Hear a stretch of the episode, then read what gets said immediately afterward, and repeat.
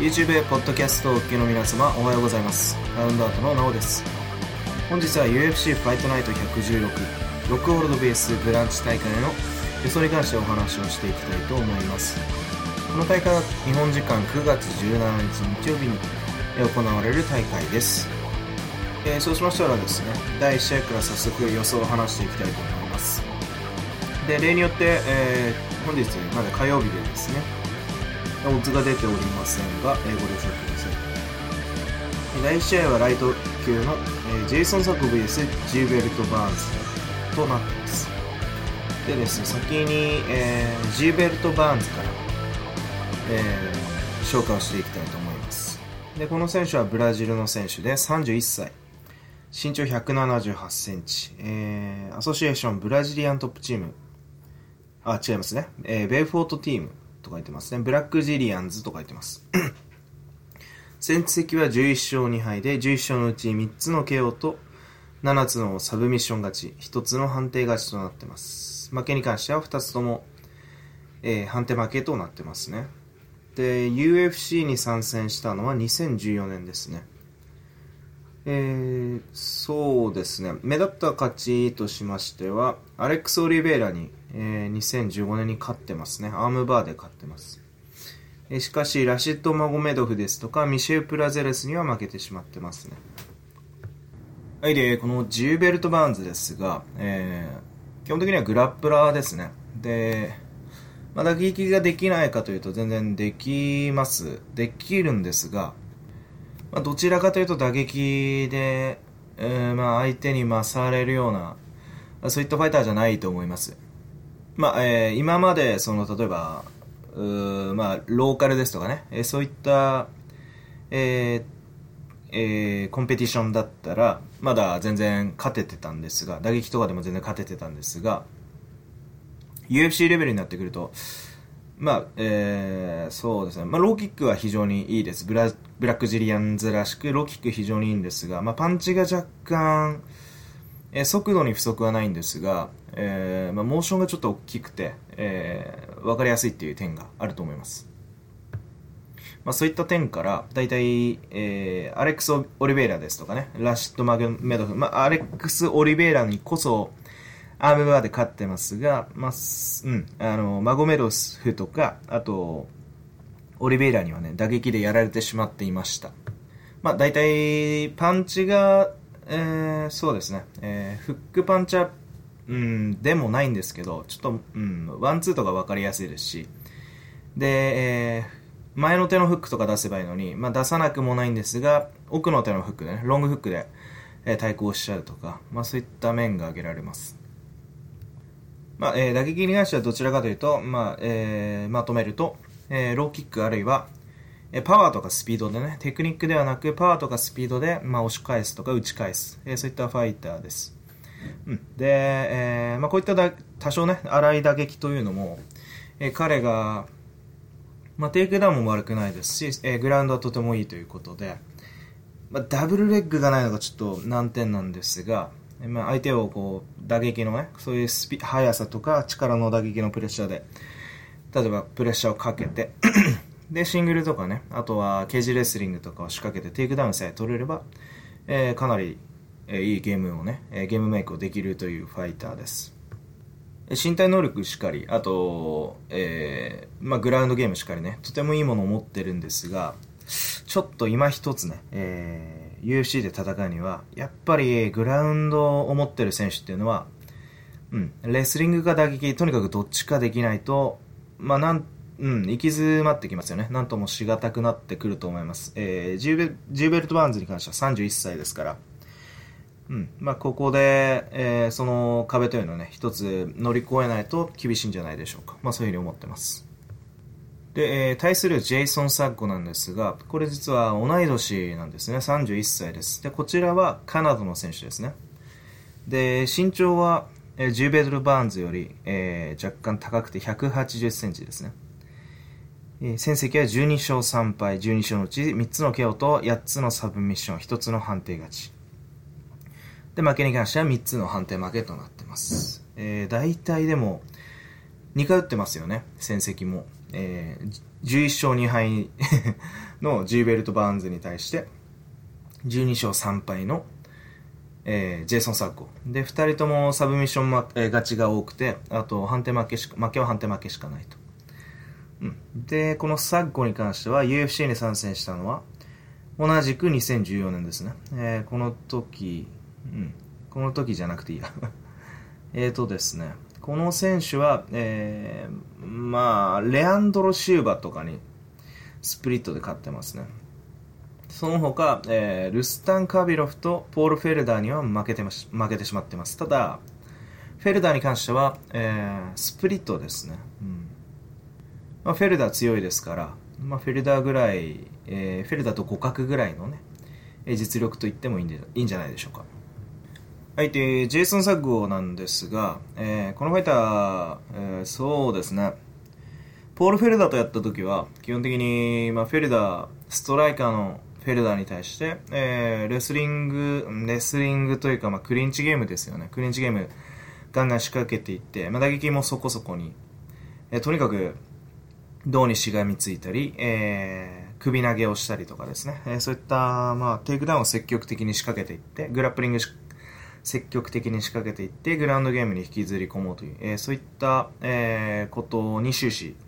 えー、していました。うん、まあ、それでスプリットで負けてしまうんですが、えー、その後ですね、ルスタン・カビロフ、前回に UFC206 でルスタン・カビロフと戦った時は、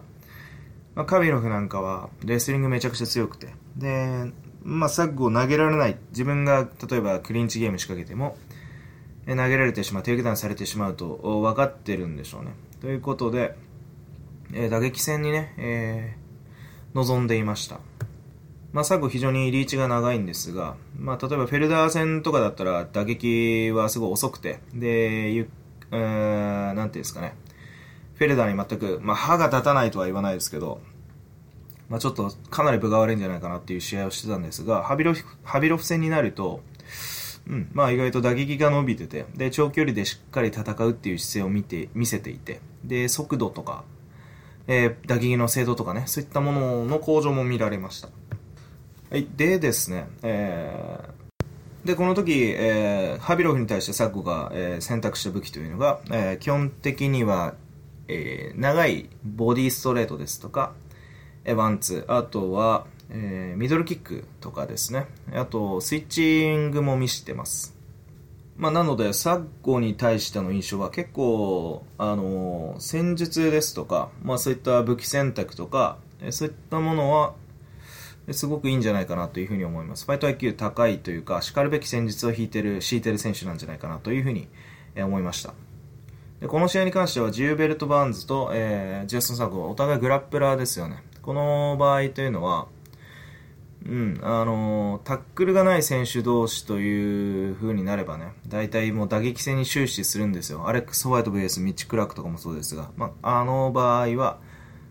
まあ、前回の、えー、大会ですがね、UFC215 の大会ですが、まあ、ああいう場合はアレックス・ホワイトが打撃戦を望んでいたので、ミッチ・クラークが、まあ、テイクダウンする手段を持ってない以上、えー、打撃戦になると。で、この場合は、まあ、おそらくなんですが、僕の考えでは、うん、まあ、リーチの長いサッゴが、えー、リーチを生かす打撃っていうのを敷いてくると思うんですね。打撃戦に臨むという作戦を敷いてくると思うんですが、まあ、バーンズがそれに対して対抗するという形になると思います。で、どちらかというと、えー、テイクダウンを仕掛けるのに、そもそもがテイクダウンを仕掛けるのに、えー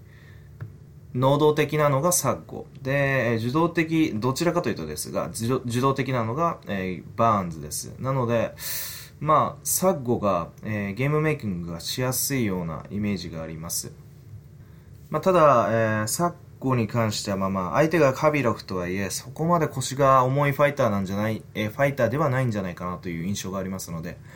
まあ、バーンズの、えー、グラウンドゲーム、まあ、クリンチゲーム以降のね、えー、ケージレスリングですとか、そういったものにどれだけ対応できるかっていうのはありますが、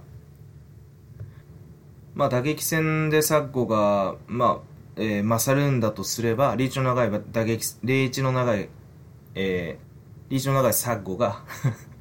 うん、すいませんね、どもってばっかりで。リーチの長いサッコが、えー、バーンズに対してね、打撃戦で勝るんだとすれば、これはやっぱり、えー、かなり、サーコが有利なね、えー、ゲームメイキングになるんじゃないかなというふうに思います。まあ、いざ、その、なんていうんですかね、バーンズに対してね、えー、サーコが先手ですとか、あるいはゲームで支配できるんだったら、えー、サーコオフェンシブなクリンチゲームというのはかなり強いですから、で僕はジェイソン・サッコですね、うんえー、ジェイソン・サッコをピックしたいと思います。まあ、バーンズも、まあ、今後ね、えー、期待されてる選手として UFC でやっていくんであれば、まあ、昨今ぐらいにはね、本当に勝たなきゃいけないんですけど、どうなんでしょうね。えー、ここら辺、第1試合としてはね、面白い試合だと思います。えー、僕は、えー、サッゴピックですね。はい、次の試合行きたいと思います。はい、続いては第2試合、えー、バンタム級ですね。ルーク・サンダース VS フェリペ・アランテスとなってます。で、このオッズに関しては、ルク・サンダースがフェイバリットで1.48倍、で、フェリペ・アランティスが2.82倍となってます。ということで、フェイバリットのルーク・サンダースから、えー、紹介いたします。年齢は31歳、アメリカの選手ですね。身長170センチ。で、オーソドックスですね。で戦績に関しては、えー、12戦しまして11勝で1敗、1つの負けは1つだけということになってますね。で勝ちのうちは、えー、6つの KO 勝ちと2つのサブミッション勝ちで、えー、3つの判定勝ちですね。負けに関してはサブミッションだと、えー、そういうふうになってます。で、UFC に参戦したのは2016年の、えー、1月ですね。この時にマキシモ・ブランコ選手に、えー、サブミッションで勝ってますが、えー、続いての UFC2 戦目ですね。それに関しては、2017年3月に、えー、ユーリ・アルカンタラにサブミッションですね。ニーバーですね。それで負けてます。はい。で、サンダース、ちょっと試合見てみたんですが、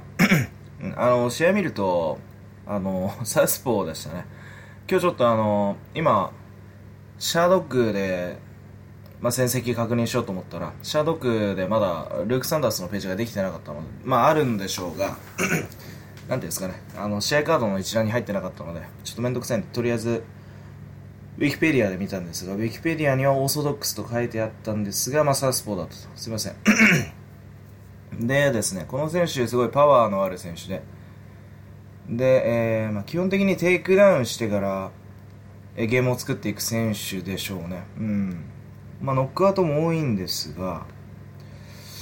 うん。まあ、えー、ユーリ・アルカンタラ戦見ると、えー、テイクダウンしてから、えゲームを作ってましたが、えー、おそらく途中で疲れて、で、ニーバーを許したという感じじゃないでしょうかね。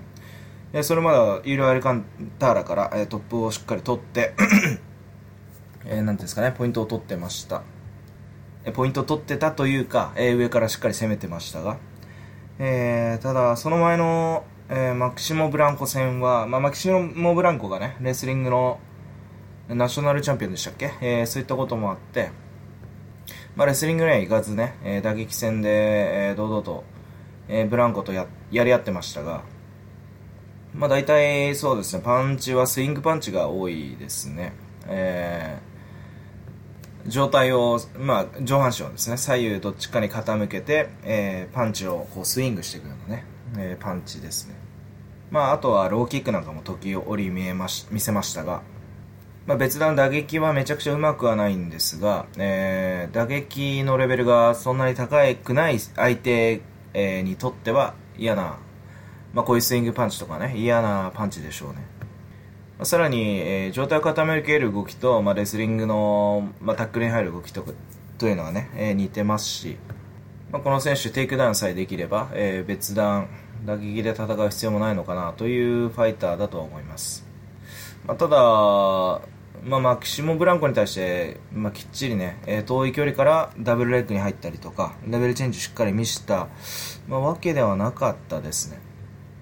まあ、先ほど言ったようにね、それは、えー、ブランコがね、えー、レスリング強かったので、まあ、おそらくガスを温存したのかどうかっていうのは若干わかんないんですが、で、まあ、こうなってくると、その対戦相手のテイクダウンディフェンスというのが、えー、若干気になってきますが、その対戦相手がフェリペ・アランテスですね。アランテス29歳、ブラジルの選手です。で、身長173センチですね。3センチほど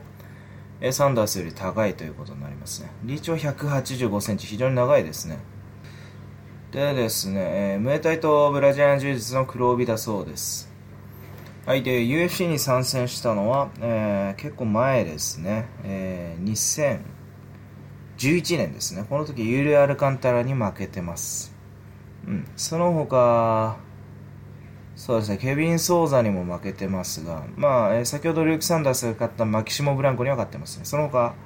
アンドル・フィリに負けてますね。ジャレット・サンダーにサンダースに勝ってます。あとエリック・ペレズに負けてます。ベタファイターです。え戦績いってなかったですね。戦績は29戦してます。キャリア長いですね。えー、そのうちの、えー、勝利は18勝となっています。18勝のうち、えー、KO は7個。サブミッション6個。で、あと判定は5つですね。えー、負けは8つなんですが、そのうち、えー、KO 負けはありませんが、サブミッション負けが2つと判定負けが2、えーえー、6つですね。えー、そうなってます。はい、で、まずはですね、フェリペ・アランテスの、えー、レスリングに関してですね、えー、お話しすると、うん、ジェロッド・サンダースとの試合を見たんですが、ジェロッド・サンダースには、まあ、ケージから、簡単にテイクダウン取られてましたが、まあ、ジェロッド・サンダースがめちゃくちゃでかくてパワーも強いので、まあ、これはしょうがないかなという感じもしますが、ただ、うん、やっぱりテイクダウンディフェンスめちゃくちゃいいようには見えませんね、うん、悪くはないと思うんですが、うんまあえー、パーセンテージで言えば42%だと、まあ、柔術家らしくそこまで、えー、テイクダウンディフェンス高くないですね、うん、で反面、えー、やっぱりボトムからの組み立てとかコントロールはなかなかいいと思いますが、まあ、若干まあ、パワー不足にも感じないんですが、どうなんでしょうね。あんまり、ボトムから、えー、トップの相手を疲れさせる感じにはあんま見えないですね。うん、どっちかというと、キャッチしに行くタイプなんでしょうかね。ちょっとわかんないんですけど。で、打撃に関しては、まあ、ムエタイらしく、キックとかもよく出ますし、まあ、パンチはあんまり、えー、まあ、うまいというよりも、うん、あのー、なんていうんですかね、すごく思い切り、思い切りがいい、えー、形で殴っていくっていうね、えー、パンチ力もなくもないと思います。手も長いですしね。うん。で、そういった感じですね。まあ、テイクダウンディフェンスが悪いのと、あとは、まあそこそこ、うん、言ってしまえばね、そこそこのムエタイで戦わなきゃいけないので、まあなかなか難しい選手ですよね。かつ、うん、あの、アランテスが勝つ、まあハマれば強いんでしょうけど、勝つのはちょっと、あのまあ要は自分の最大の武器である、え寝技というのを能動的に仕掛けることができないっていう意味では、まあ、えー、なんていうんですかね、きつい選手でしょうね。はい、でこのサンダースとの試合なんですが、えーまあ、アランテスが、えー、キックですよねあのスタンディングをキックとかで、まあ、よく組み立てるのでローとかミドルとかで組み立てるので、まあえー、ルーク・サンダースキャッチうまいですからキックキャッチうまいですからキックキャッチされてテイクダウンされるんじゃないかなと思います。で、まあ、そこで、まあ、どれくらいね、えー、安定的にトップを、まあ、キープするなり、えー、パウンドを落としていくなりしてまあ、サンダースがまあどれくらい疲れるかっていうのはちょっと分かんないですね、まあえー、ボトムからランテスがサンダースを、えーまあ、疲れさせることができるんであればあるいは、えー、フェリペ・アランテスに、えー、勝機あるのかもしれないんですが、まあ、前回のユーリア・アルカンタラ戦のようにね、えー、ただ、まあ、順当に言えばね、いけば、えー、ルーク・サンダースが勝つと思います。はい、こんぐらいにしましょう。はい、続いてはミドル級の、えー、クリストフ・ショックベースユーライア・ホールですね。すみません、さっきの試合で言い忘れたんですが、これ、日をまたいで収録してまして、えー、今日が、えー、水曜日ですね。もうオッズは全部出てます。えー、で、クリストフ・ジョッコのオッズが、えー、フェイバリットで1.54倍ですね。で、ユライ・ホールのオッズが、えー、アンダードックで2.64倍となってます。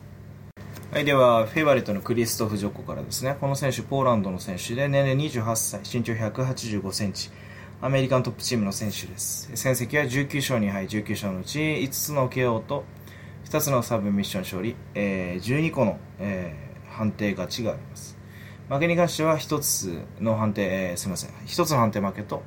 1つのサブミッション負けがありますね。で今回、えー、メインで出てくるデビッド・ブランチに、えー、前回2017年にね、えー、スプリットで負けてます UFC に参戦したのは2013年ですねうん、えー、その後えー、マグナス・セデンブラッドに負けただけで、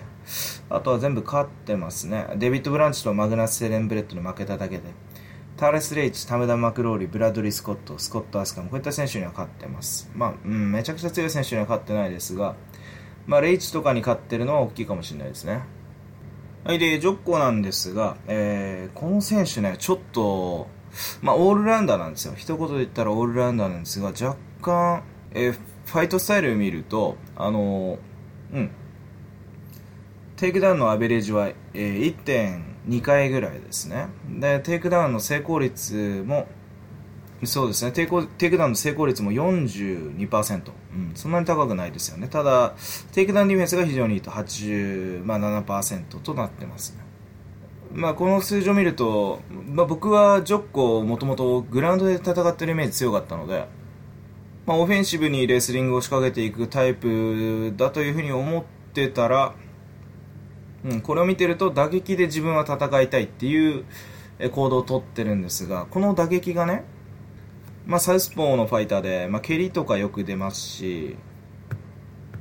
まあ、入ってきた相手を右フックとかでね前の手のフックとかで応戦したりするんですが実は、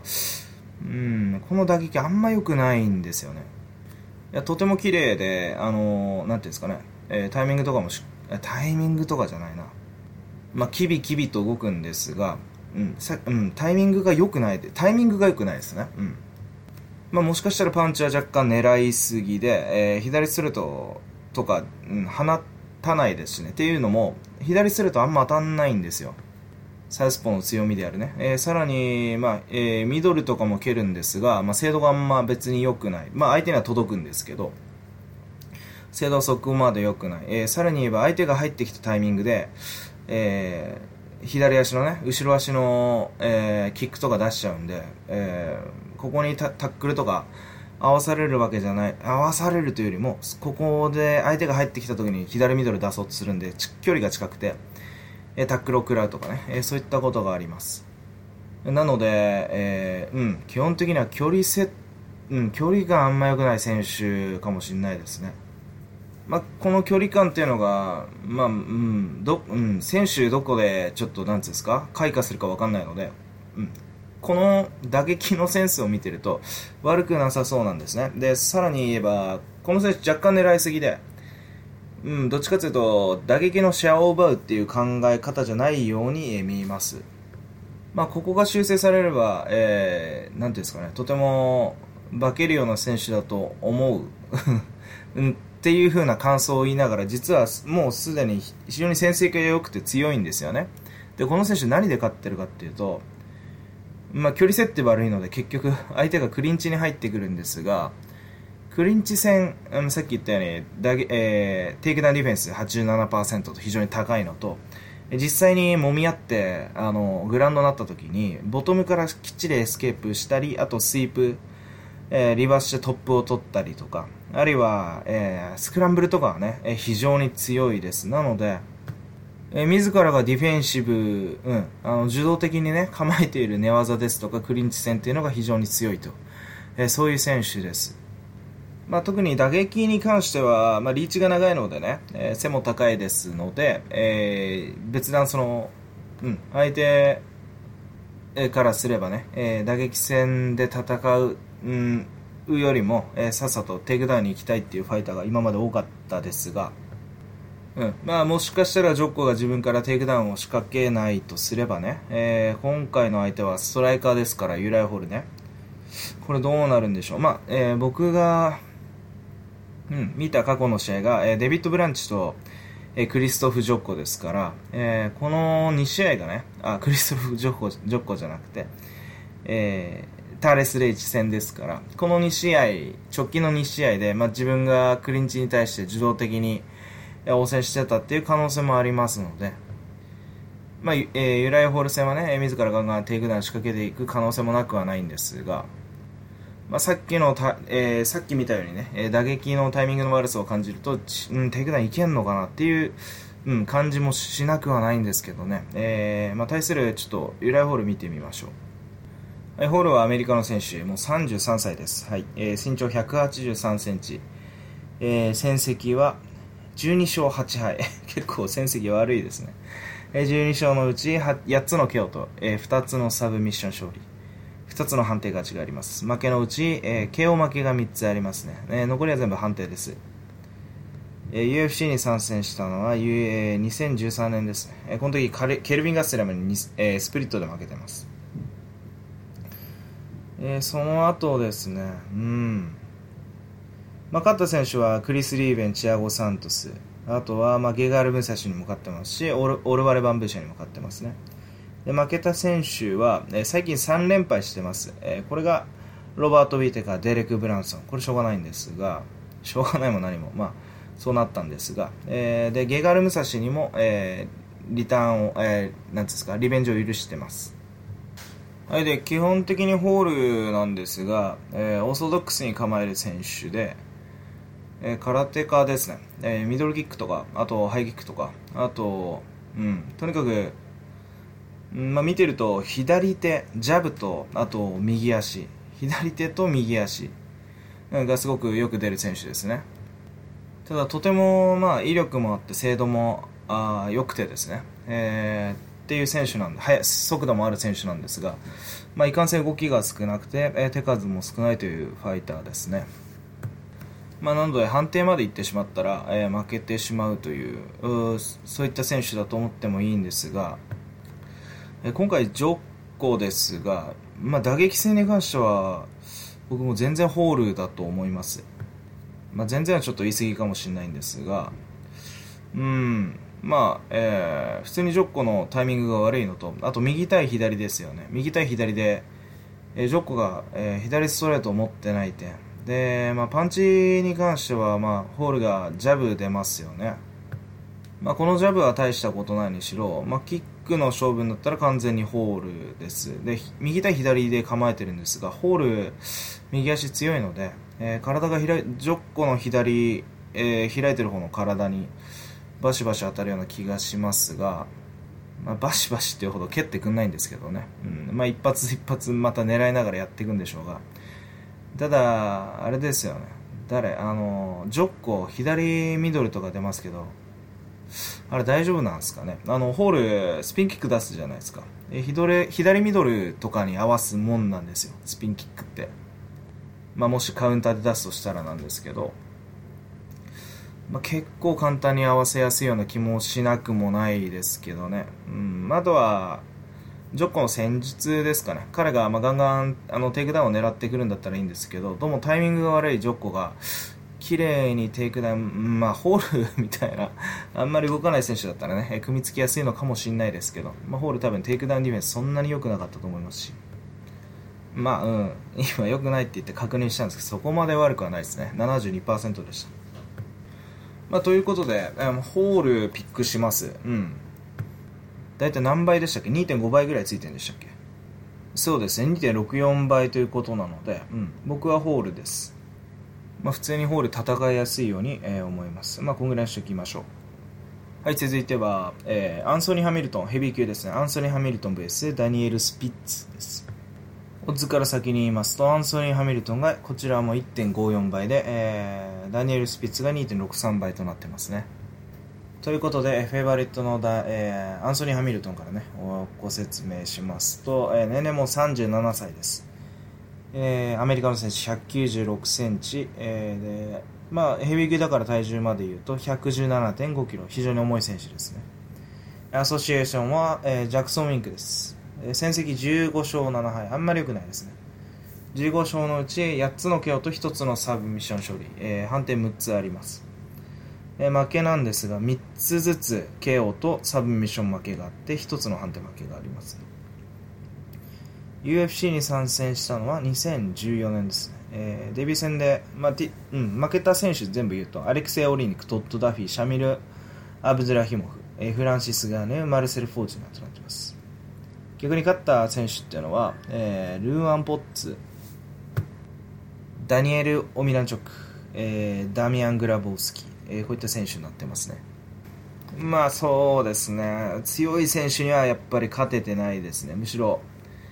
うんまあ、ヘビー級でいう仮想の選手には、えーまあ、結構ちゃんと勝ってるという感じですが、で、えーこの選手、アンソニー・ハミルトンなんですが、もともと、えーまあ、KO パンチとかあったり、まあ、背も高くて、えーリーチも長かったりして、で、ジャクソン・ミンクがですね、アウトボクサー、リーチを生かすようなね、えファイターを育てるのが上手くて、えーハミルトンに対してもそのように育ててたみたいなんですが、えーただハミルトンのちょっと性格上の問題なのかわかんないんですけど、性格上の問題って言ったら聞こえは悪いですけど、あんまり、えーそうですね、えーアウトファイトするのが得意じゃなかったようで。というのも、まあ、えーあのあんまりね、ディフェンスが良くないのと、あと、パンチ力めちゃくちゃ強いので、レスリングも強いので、オフェンシブに攻めてね、ハードパンチとか活かした方が、まあ、全然いいんじゃないかっていうことだと思うんですが、まあ、ディフェンスの悪さがたたって、えー前回はね、マルセル・フォーチナに、えー、KO されてしまいましたが、それまでね、え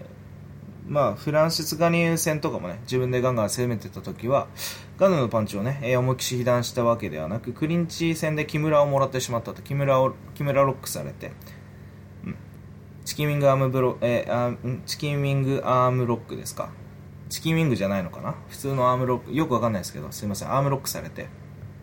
それで決められてしまったという感じです。まあえー打撃の脅威さえなければ結構強い選手だと思いますが、レスリングで勝ててね、えー相手の打撃が強くなければ、非常に強い選手、あるいは相手の、まあ、ディフェンス能力が低い場合は、多分おそらく非常に強い、えー力を発揮すると思いますが、このダニエル・スピッツっていう選手がね、えーどうなんでしょう。まあ、ヘビー級なんでね、えーパンチ力が弱い選手なんてあんまりないと思いますが、えーこのダニエル・スピッツがアメリカの選手で身長2メートルですね、めちゃくちゃでかいんですが、えー体重は109キロと、まあうん、今どうなってるかちょっとわかんないですが、年齢は書いてません、えーで UFC に参戦したのは2017年です、えーマーク・ゴッドビア選手に負けてしまってますね、判定です。えーすいません、戦績まで言うと5勝1敗で5勝のうち、え1つの KO と3つのサブミッション勝利、1つの判定負けがあります。えーあ判定勝ちがあります。負けに関しても判定負けですね。はい、で、ダニエル・スピッツ選手、若干、えー確認してまいりました。この選手、うん、打撃苦手ですね。うん。とても動きが遅くてディフェンスが悪いです。これ、うん。う ん柔術の選手なんでしょうね、うん、ただ、テイクダウンをハミルトンからできるとは思いません、これ、狙い目じゃないですか、僕はハミルトンの KO 勝ちを予想します、うん。展開とか別に予想するまでもないような気がしますね、まあ、柔術家なんで別にハミルトンテイクダウンしてもいいと思いますよ、まあ、下から、ボトムからね、柔術仕掛けられて決められるっていう事故はあるかもしれませんが、まあ、どうなんでしょう、それはあんまないような気がするな。うん、それよりもとにかくあのスピッツ選手殴られると思いますよ。打撃をディフェンスする、うん、技術が僕にはないんじゃないかなという,、えーいうふうなねそういうふうに見えました。僕は、えーアンソニー・ハミルトンにね、まあ、若干心配ですがアンソニー・ハミルトンに、まあ、ベットします、まあうん、KO 勝ちのプロップスに入れてもいいかなと思います。まあ、もう少し付け足すならおそらく1ラウンドで終わるんじゃないかなと、えーそういうふうに思います、うん。続いてはライト級の、えートニー・マーティン VS オルビオ・オービン・メルシェ、えーですね、えーこの試合はオッズが結構拮抗してまして、えーメルシェが一応フェイバリットで1.81倍ですね。トニー・マーティンが2.1倍となってます、えーフェバリットのオリビア・オービン・メルシェからえー説明するとこちらカナダの選手で28歳ですね。えー身長175.3センチ。戦績は、えー9勝2敗ですね。トライスタジムらしいです、えーで9勝のうち8勝がサブミッション1つが判定勝ちで負けに関しては全部判定負けです。はい。で、えー UFC に参戦したのは2014年。こちらチャードラ・プリーズに、えースプリットで負けてまして、うん、他はまあ5勝ぐらいしてるんですが。あとは、えーカルロス・ディエゴ・フェレーラっていう選手に、えー判定で負けてますね。その他勝った選手というのはトニー・清水ですとかドリュー・ドーバー、えーこういった選手に勝ってます。はいでメルシェですがえーうんグラップラーですよね。うん、まあ、うん、トランジションとかレベルチェンジっていうのはそこまで上手じゃないんですが、うんえー、テイクダウンの成功率が、まあ、32.6%ということで、まあ、それはトランジションの悪さとかね、えー、そういったことが言えるんですが、ただテイクダウンは、えー、1試合で大体3回ぐらいね、えー、決めてます。で、まあ、9勝のうちサブミッション勝利が9つということで、えーまあ、決定力もあるというね、えー、そういう選手ですが、もともと柔道か何かやってたんでしたっけね。で、すごく投げも強いですね。うん。で、やっぱりグラウンドゲームも強いです。で、あとカーディオがすごくいいですね。えー、体力がすごくいいです。で、肝心の打撃なんですが、うん、あのー、後ろの手ですね、えー、この人サウスポーなんですが、後ろの手のパンチは、えー、若干大振りで当たんないんですが、まあ、ローキックとかそういったものは良くて、えー、特にいいのはジャブですね、えー、とても器用に当てます、うん、賢いファイターなんじゃないですかね、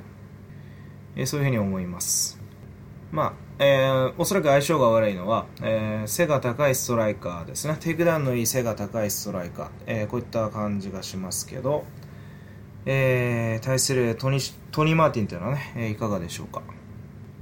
はい、で、このトニー・マーティン、アメリカの選手、27歳。えー、この選手、背でかいですね。183センチです。うん。で、えー、戦績は12勝3敗、12勝のうち8つのサブミッション。この人もグラップラということかな。えー、あと、判定勝ちが4つですね。負けの、負けのうち、うん、3つの負けのうち、うん、えー、サブミッション負けも2つあります。さらに判定負けが1つとなってますね。UFC に参戦したのは2014年ですね。えー、一番最初、デビュー戦でラシッド・マゴメドフとやらせ、やらされてます。うん。全部期待されてるんですかね。その次に、ベニール・ダリューシュと戦ってますね。うん。まあ、この2つ負けちゃったんですが、その後、レオナルド・サントス、レオ・サントスにも負けてしまってます。まあ、3人とも強いからね、しょうがないですけど。ここ最近はアレックス・ホワイト、道クラークに、えこの間勝ったアレックス・ホワイトに勝ってまして、その後、2017年の今年の6月ですね、えジョニー・ケースに、え勝ってますね。はい、で、えー、トニー・マーティン見ていきました。で、この選手は、うん、典型的なストライキンググラップリングの選手ですね。うん、テイクダウン、テイクダウンの成功率は26%、非常に低、まあ、非常とは言わないですけど、なかなか低いですね。テイクダウンのアベレージも1試合で1.5回、テイクダウンディフェンスもそこまで良くなく、えー、57%、えー、そういう風になってます。うん、この試合難しいですね。まあ、ストライキングに関しては、えー、トニー・マーティン、オーソドックスで背が高くて、ワンツーとか綺麗ですし、ローキックも出ます。おそらく、えーうん、ストライキングで言えばね、トニー・マーティンだと思います。うん、あとは、テイクダウンとガスで言えば、さすがにメルシェかなという感じなんですが、えー、まあ、分岐は2つです。分岐は1つですね。テイクダウンできれば、えー、メルシェの勝ちなんじゃないかなっていう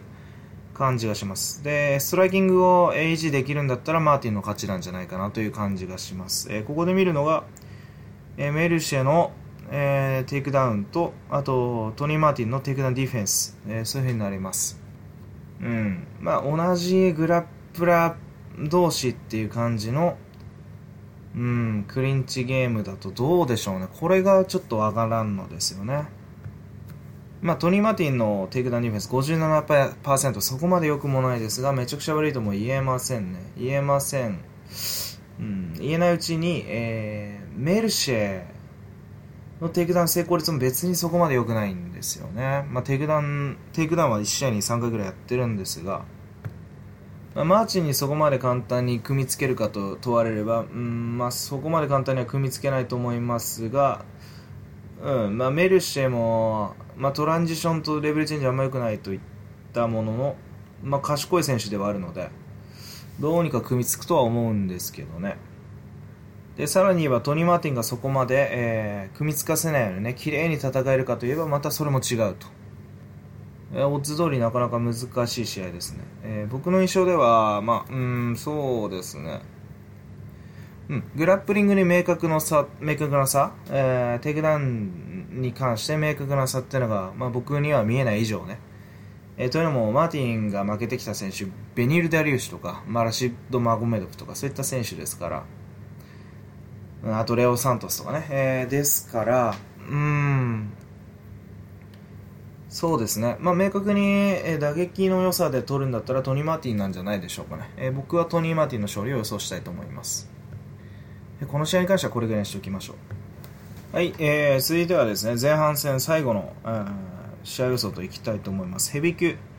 ジャスティン・レダット VS、えー、ズー・アンニャングという選手です。もともと、えー、デミトリー・スモリャコフが出場予定だったんですが、これが、アンヤング選手に変わったと、えー、そういった試合です。で、オッズももすでに出てまして、えー、ジャスティン・レデット選手が、えー、フェイバリットで1.28倍ですね。アンヤング選手が4倍となってます。先にレデット選手、えー、説明しますと、えー、アメリカの選手で28歳、身長193センチ、体重106キロ、若干軽いですね。えー、戦績8勝0敗、8勝のうち、2つのケアと5つのサブミッション勝利、1つの判定勝ちがあります。うん、で、えー、UFC に参戦したのは2016年ですね、えー、1回目はチェイス・シャーマンに勝って、2回目、えー、去年の11月にマーク・ゴッドビア選手に勝ってます。はい。で、レズツ選手、どういう選手かというと、えー、ボクシンググラウンドですね。えー、そういったファイターです。うん。えー、ボクシングうまいですね。うん。えー、ジャブもよく出ますし、えー、まあ、左手特に、えー、まあ、オーソドックスなんですが、前に出した左手が結構自由自在というか、えー、ジャブ綺麗に出るし、入ってくるとね、えー、左フックも引っ掛けますし、そういったファイターです。まあ、ただ、うん、あのーなんていうんですか？あれも好きなんでしょうね。グラウンドも好き、好きというか、グラウンドの方が本命なのかな？うん、そういうふうに思います。まあ、5つサブミッション勝ちがあるのを見ると、うん、あの、グラウンドの方が得意なんでしょうね。うん、ただ、まあ、テイクダウンディフェンスも、テイクダウン成功率も UFC に来てからは まあ、2試合やった中でね、100%なんですが、まあ、相手がシャーマンとゴッドビアですから、これは何とも言えんですね。うん、シャーマンもゴッドビアもそんなに強い選手じゃないです。えー、そんな中で、うん、シャーマンに対してはテイクダウンそんな仕掛けなかったと思います。まあ、ゴッドビアに関してはあまりにもテイクダウンが余裕すぎて、まあ、簡単に勝ちましたが、シャーマンに関しては、うん、まあ僕はもともとシャーマンが、まあ、前に出てローキックとかでね効かせると思ったんですがレデットボクサーにしては意外とローが強くてで、えーまあ、ボクシングで3ラウンド通して勝ったという、えー、そういうふうに記憶してます。まあ、そういう意味でガスも悪くない選手ですよね。まあ、スタンディングでね、戦う分にはそうなのかもしれないですが、あいかがなんでしょうか。はい、で、対する、えー、えー、代わりの選手、代わりの選手というか代、代打ですよね。この選手が、えー、アズーナ・アンニャングという選手ですね。あだ名ズールだそうです。えー、で、アメリカの選手で、